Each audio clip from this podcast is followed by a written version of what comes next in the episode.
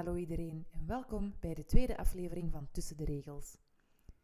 Eerst en vooral wil ik jullie bedanken om massaal te luisteren naar mijn intro en voor jullie superleuke en lieve reacties. Meerdere van jullie hebben mij zelfs benaderd omtrent een project rond menstruatie waar jullie mee bezig zijn. Superleuk! Voor mij is het duidelijk, menstruatie is een hot topic. Ook in de media wordt er de laatste jaren opeens veel meer over gesproken. Als je gaat kijken naar het Nederlandse online magazine Period, met een uitroepteken, zie je dat er zowel internationaal als dichter bij huis opeens veel meer aandacht is voor menstrueren. In de wetenschap, op school, bij liefdadigheidsinstellingen en N G O's. Fenomenen als de tampontax, wereldwijde voorstellen tot menstruatieverlof. Mensen die naar buiten komen met een diagnose van P C O S of endometriose. Er wordt sinds enkele jaren veel opener over gesproken. In deze aflevering gaan we net op zoek naar de oorzaak waarom er vroeger juist zo geheimzinnig werd gesproken over alles gerelateerd aan menstruatie. Gelijktijdig aan de evolutie naar openheid in media, kennen de laatste jaren ook een uitbarsting van feministische organisaties die juist lak hebben aan taboes. Maar ook van bedrijven die mee op de kar springen van vrouwenemancipatie en women's empowerment. Denk maar aan de grote keuze aan organic tampons en menstruatiecups die opeens de biomarkt overspoelen. Zowel duurzaamheid als vrouwenemancipatie worden dus gebruikt om producten aan de vrouw te brengen. De vraag is of we dan nog wel kunnen spreken van een taboe.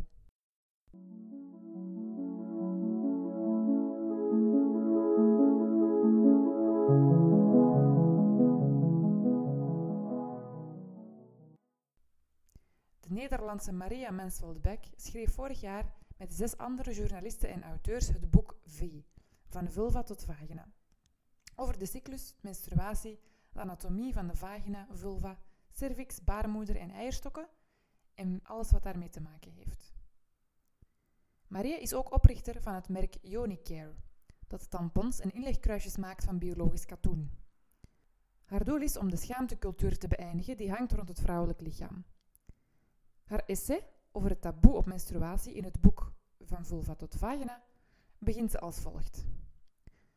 Pas sinds negentien dertig is er een wetenschappelijke verklaring voor hoe de vrouwelijke cyclus in elkaar zit. Allerlei misvattingen hebben eeuwenlang ongestoord kunnen doorwoekeren. Iets wat niet begrepen wordt, kan aan de ene kant als iets heiligs en krachtigs worden gezien, maar aan de andere kant ook als potentieel gevaarlijk. Zo ontstaan er ongeschreven regels en reinigingsrituelen om dat gevaar in te dammen.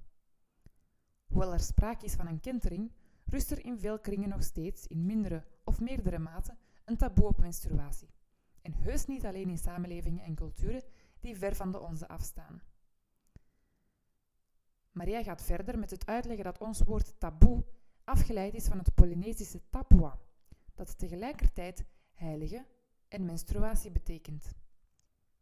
Hiermee zou bevestigd worden dat menstruatie, toen het nog onbegrepen was, zowel angst als aanzien inboezemde. Zowel op religieus en cultureel vlak, als in de gebieden van politiek, economie en wetenschap, had dit vergaande gevolgen. In verschillende regio's, op verschillende punten doorheen de tijd, werden menstruerende vrouwen uitgesloten van het publieke leven. Daarnaast dienden ze vaak ook privé vermeden te worden. Omdat ze zogenaamd onrein zijn tijdens hun regels, mogen ze niemand aanraken of mogen ze bepaalde voeding niet bereiden. Hoewel we vandaag in het Westen nog weinig van dit soort rituelen hanteren, was ik na het lezen van Maria's essay nog steeds heel nieuwsgierig naar de redenen waarom we toch zoveel mogelijk verbergen dat we onze regels hebben. Ik ging dus op zoek naar het onderzoek in de jaren dertig waar ze naar verwees.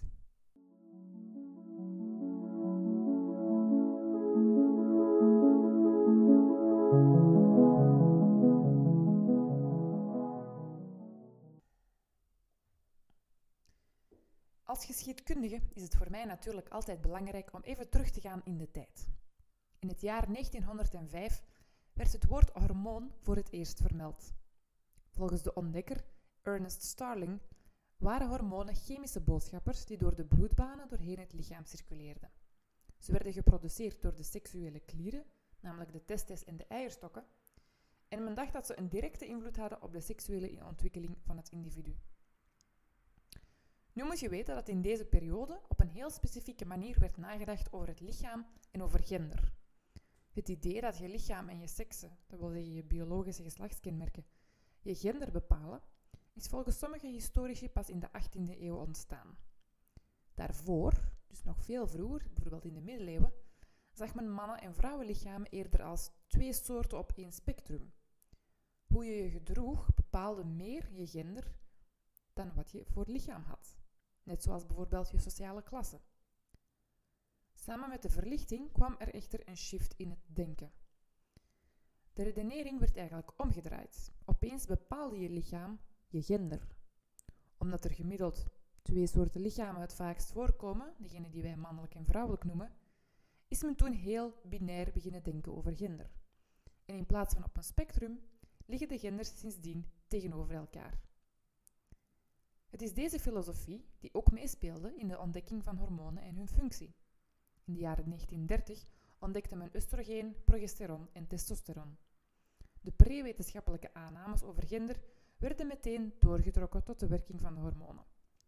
Bijvoorbeeld Frank Rattray Lilly, een bioloog, die beweerde dat er twee sets van sekscharacters zijn, waarmee je wilt zeggen twee seksueel gedifferentieerde mensen, mannen en vrouwen, en dus ook twee sets van sekshormoons. Al snel bleek echter dat ook mannen oestrogeen produceren, vrouwen ook testosteron.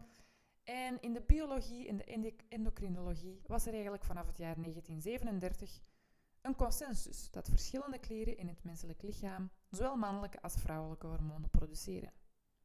Ze zijn aan elkaar gerelateerd, zijn geen tegengestelden en iedereen heeft beide sets nodig voor een gezonde ontwikkeling.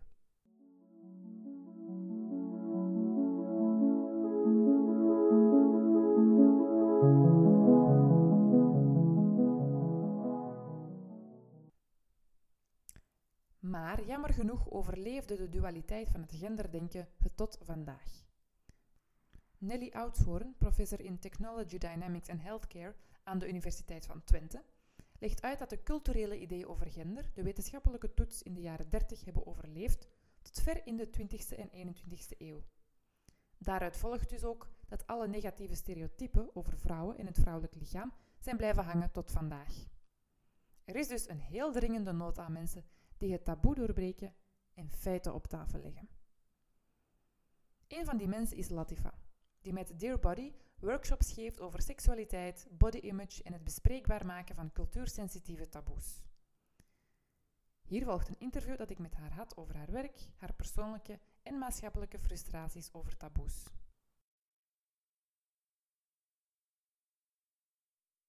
My Dear Body, dat is een uh, ja, organisatie waarmee je workshops geeft over het lichaam, seksualiteit en uh, ja, taboe-onderwerpen. Um, maar ik denk dat jij zelf iets beter kan uitleggen dan ik, dus uh, voilà, dan geef ik het woord aan jou. Oké, okay, dankjewel. Uh, ja, mijn naam is Latifa Elkadouri. Uh, ik ben uh, tweeëntwintig jaar. Ik ben uh, verloskundige en daarnaast um, ben ik inderdaad de oprichter van Dear Body. Dat is eigenlijk een Instagram-account waar ik uh, allerlei cultuursensitieve taboes bespreek en probeer te doorbreken.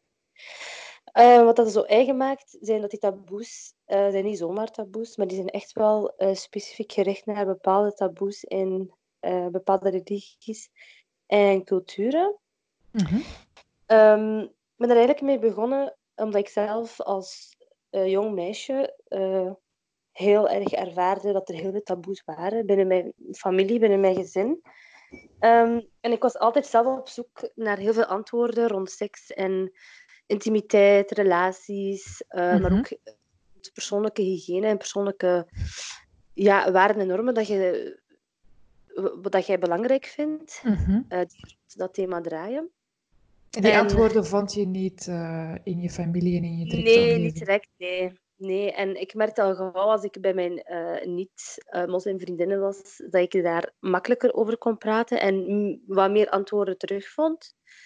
Um, dus dat, ja, dat deed me echt wel aan nadenken. En hoe ouder ik werd, dacht ik van ja, ik wil daar eigenlijk wel iets mee doen, want ik ben uh-huh. zeker niet de enigste. Uh, mijn migratieroutes, die was struggled met uh, allemaal antwoorden rond seks. Uh, de eerste keer, uh, de huwelijksnacht, wat dat bij ons nog een heel... Uh, ja, belangrijk onderwerp is en heel veel taboes bestaan. Eh, en voilà, zo is Dear Body geboren. En eh, ja, ik merk heel veel interesse van scholen, eh, Ja, leerkrachten, eh, verenigingen die ook niet echt eh, weten hoe ze met eh, jongeren met een migratieachtergrond het beste over seks praten, omdat dat gewoon een heel groot taboe onderwerp is. ja. Ehm, iets meer specifiek is het misschien belangrijk om de vraag te stellen, ja, waarom moeten we eigenlijk over taboes leren spreken of moeten we taboe-onderwerpen bespreekbaar maken? Eh, en wat kunnen de gevolgen zijn als we dat niet doen?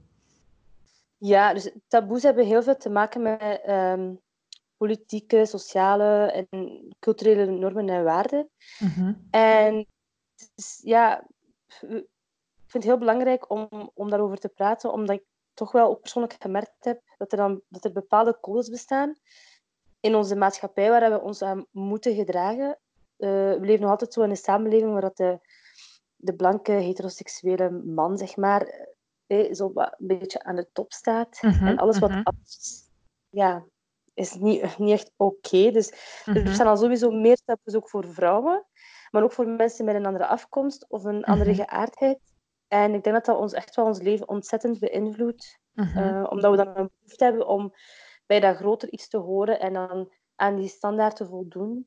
Ja. Ehm, en als je je uniek kunt identificeren aan dat, aan dat perfect beeld, dan ja, ga je je wat, wat onderdoen en zo. En, en ik denk dat daarom heel belangrijk is, als ook voor je eigen ontwikkeling, om... eh, ja, om goed verder seksueel te ontwikkelen ook. eh, je Ja. persoonlijkheid te ontwikkelen. En dus ja. Ja, ja, ik vind het, ik heb eh, ja, bewust gekozen om jou uit te nodigen, omdat ik zelf natuurlijk iets ja, veel minder weet over eh, Mhm. religieuze taboes. Ik ben eh, historica van opleiding, dus ik leer wel een Mhm. beetje over ja, hoe in het Westen eh, ja, het christelijke taboe inderdaad ook een impact heeft gehad. Mhm. En je kan dan wel wat research doen Ja. ehm, over andere delen van de wereld. Eh, dat vrouwen bijvoorbeeld in eh, bepaalde plekken in India eh, tempels niet, in, eh, niet binnen mogen. In, Ja, eh, niet klopt. alleen tijdens hun regels, maar gewoon in de jaren dat ze menstrueren. Dus eigenlijk tussen hun Ja. kindertijd en hun menopauze mogen zij geen religieuze plekken betreden. Of mochten zij dat niet, want het is een Mhm. paar jaar geleden wel toegelaten. Ehm, maar dat is iets wat mij persoonlijk eigenlijk als witte vrouw ja, heel weinig aangaat. Ik merk wel dat er een taboe Ja. is. Ik merk wel dat ik bijvoorbeeld in een omgeving met alleen vrouwen eh, mijn, mijn mansverband niet ga verstoppen of zo. Maar als er dan mannen aanwezig zijn op kantoor of zo, dat ik dat dan wel doe. Ja. Eh, dat ik daar ook veel minder open over ga spreken. Omdat ik dan denk van, oeh ja, maar toch, allee, mannen weten minder hoe dat, dat Ja, aanvoelt, wat dat, dat is. Eh, en zal klopt. daar misschien sneller ja, de associatie maken met eh, ja, het vieze, hè, het, het, eh, het Ja. vieze aspect. Ehm, dus ja, ik wou je ook eventjes vragen hoe dat jij dat taboe in werking ziet in je dagelijks leven. Is dat ook iets dat echt eh, ja, als iets, iets onrein wordt gezien? Ja, ehm, als ik nu spreek over het echt het religieus aspect, dan ja, als je je eh, menstruatie hebt, je bent ongesteld, dan ben je eigenlijk in principe onrein. Dus dan ben je ook vrijgesteld eh, tijdens de Ramadan, dus dan, dan vast je ook niet, eh, dan bid je ook niet. Ja. Ehm, dat zijn zo wat de dingen. Maar voor de rest kun je gewoon je dagelijkse dingen wel eh, verder doen. Mhm. Ook seks, eh, seks mag, mag je ook niet hebben eh, als je ongesteld bent. Ehm, allee, echt wel de penetratie dan. Als, allee, voorspel en zo, dat is wel toegelaten. Ah ja, Ehm, oké. maar de, ja, de man mag Ja. de vrouw niet binnentreden, zeg maar, als ze haar eh, regels heeft. Ah ja. Maar als je dan kijkt op cultureel vlak, ja, dan, dan zijn Ja, ook ja, heel veel ja. mythes. En, en dan, ja, onder vrouwen wordt, er wel, ges- wordt het wel besproken van ik heb mijn regels. Ehm, maar toen dat je zei van die tampon, dat is bij ons ook echt wel een, een issue, zeg maar, nog altijd. Eh, het, is ook, het wordt ook niet gedaan, hè, omdat dan gezegd wordt dat, dat, ze, dat meisjes voor hun huwelijk dan ontmaagd worden door een tampon, wat eigenlijk nonsens is. Ja, ja. Ehm, maar dan na het huwelijk eh, wordt het ook niet echt gebruikt, omdat, het niet echt, omdat ze het niet echt gewoon zijn, denk ik. Mhm, mhm. Ja, Niet kennen, eh, niet echt mee opgegroeid zijn. Dus het is altijd wel de ja. maandverband dat standaard gebruikt wordt. Maar ehm, ja, het is ook altijd in het geniep zo, zo wat verstoppen Ja, en zo toch. eigenlijk een Ja, beetje ja. geschaamd. Zo, ik Mhm, ben zo precies niet proper.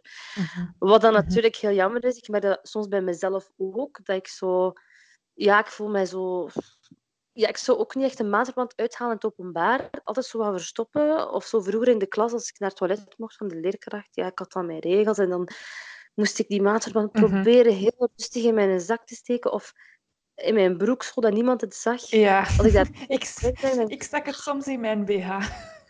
Ah ja, voilà. Zo aan de wat eigenlijk zo, echt ja. gewoon totaal niet nodig is. Maar onnozel, ik betrek ja. er zelf nog altijd op. Hè. Ik bedoel, ik doe dat nog altijd, eerlijk gezegd. Mm-hmm. Als ik mm-hmm. thuis ben, niet. Maar nee, nee, nee, maar ja, in het openbaar. En... Ja. ja. Nu, uh, ik wou eventjes inpikken uh, op twee dingen. Ten eerste, uh, jij gebruikte daarnet het woord ongesteld. Um, ja. Dat is een term die ik zelf bewust al een tijdje niet meer gebruik, omdat ik die heel negatief vind klinken, alsof dat wij ja, niet gesteld, niet wel gesteld zijn uh, voor, voor één uh, week in de maand. Um, maar ik wou eens vragen, ja, welke, welke termen die je allemaal hebt gehoord, uh, ja, in je persoonlijk leven, maar misschien ook bij je workshops en zo, die mensen gebruiken als synoniem om over menstruatie te spreken? Uh, ik zelf persoonlijk gebruik eigenlijk altijd mijn regels. Ja. Uh, maar het woord ongesteld gebruik ik denk ik uh, als ik zo meer medisch, uh, allez, zo meer wat formeler spreek. Ja. Ik snap ook niet waarom. Ja. um, ongesteld of, ja, of menstruatie. Um, mm-hmm. Persoonlijk, allee, zelfs zo in, in tussen vriendinnen of zussen of zo, is het gewoon mijn regels. Ja. Geen termen als uh, Tante Rosa of Shark Week. Nee. Of zo.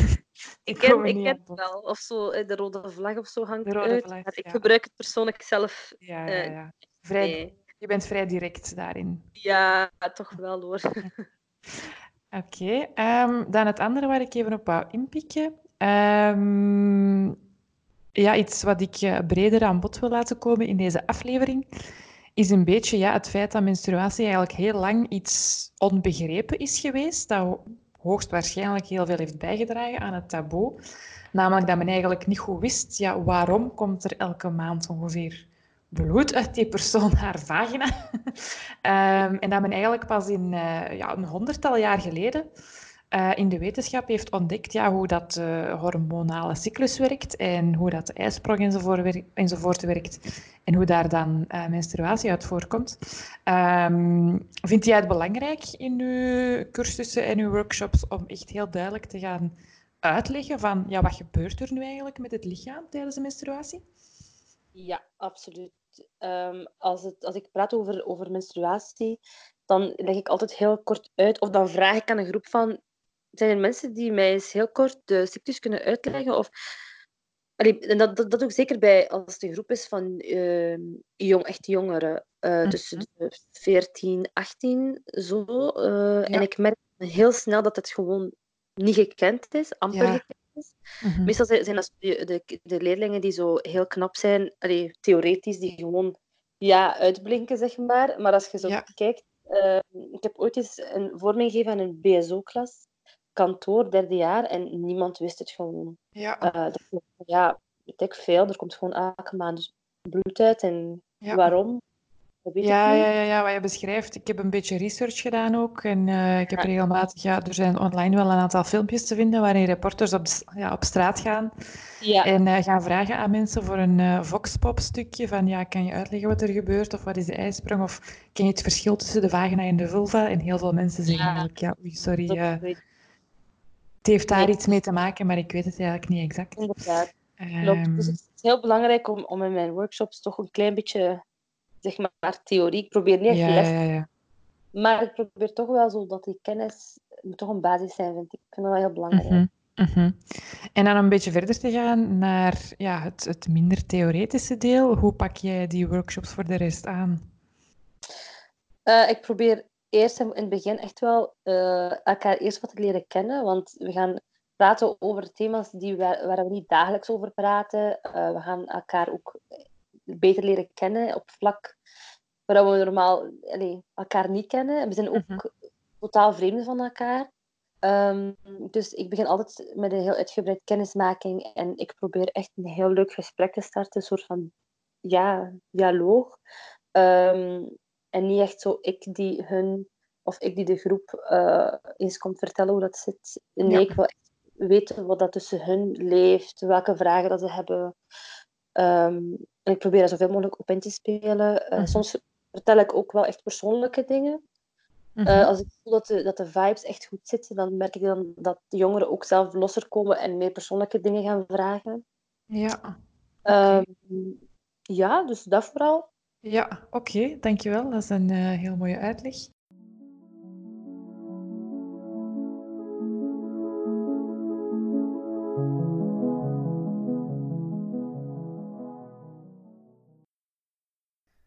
Zo, dat was het heel fijne interview met Latifa van Dear Body. Het is heel duidelijk dat we nog niet klaar zijn met het ontmantelen van het taboe op menstruatie, maar ook dat we zeker op de goede weg zijn. Mensen als Latifa, Maria en vele anderen timmeren aan een nieuwe samenleving waar menstruatie wordt gezien als een lichaamsfunctie als alle anderen. Zo wordt het namelijk een bespreekbaar onderwerp en zo kunnen politieke en culturele veranderingen verwezenlijkt worden. Voor ik afsluit wil ik nog even een oproepje delen van Jan Tien, student in de masteropleiding Gender en Diversiteit. Zij onderzoekt voor haar thesis de representatie van vrouwen in reclames voor menstruatieproducten. Zij is op zoek naar personen die menstrueren en die bereid zijn om deel te nemen aan een individueel anoniem interview. Je kan haar contacteren via jantien punt debiezer apenstaartje urgent punt be j-a-n-t-i-e-n punt d-e-b-y-s-e-r apenstaartje urgent punt be. Meer informatie vind je ook in de nieuwsbrief, op de Facebookpagina Tussen de Regels of op de website tussen de regels podcast punt org. Dankjewel voor het luisteren en we horen elkaar in maart.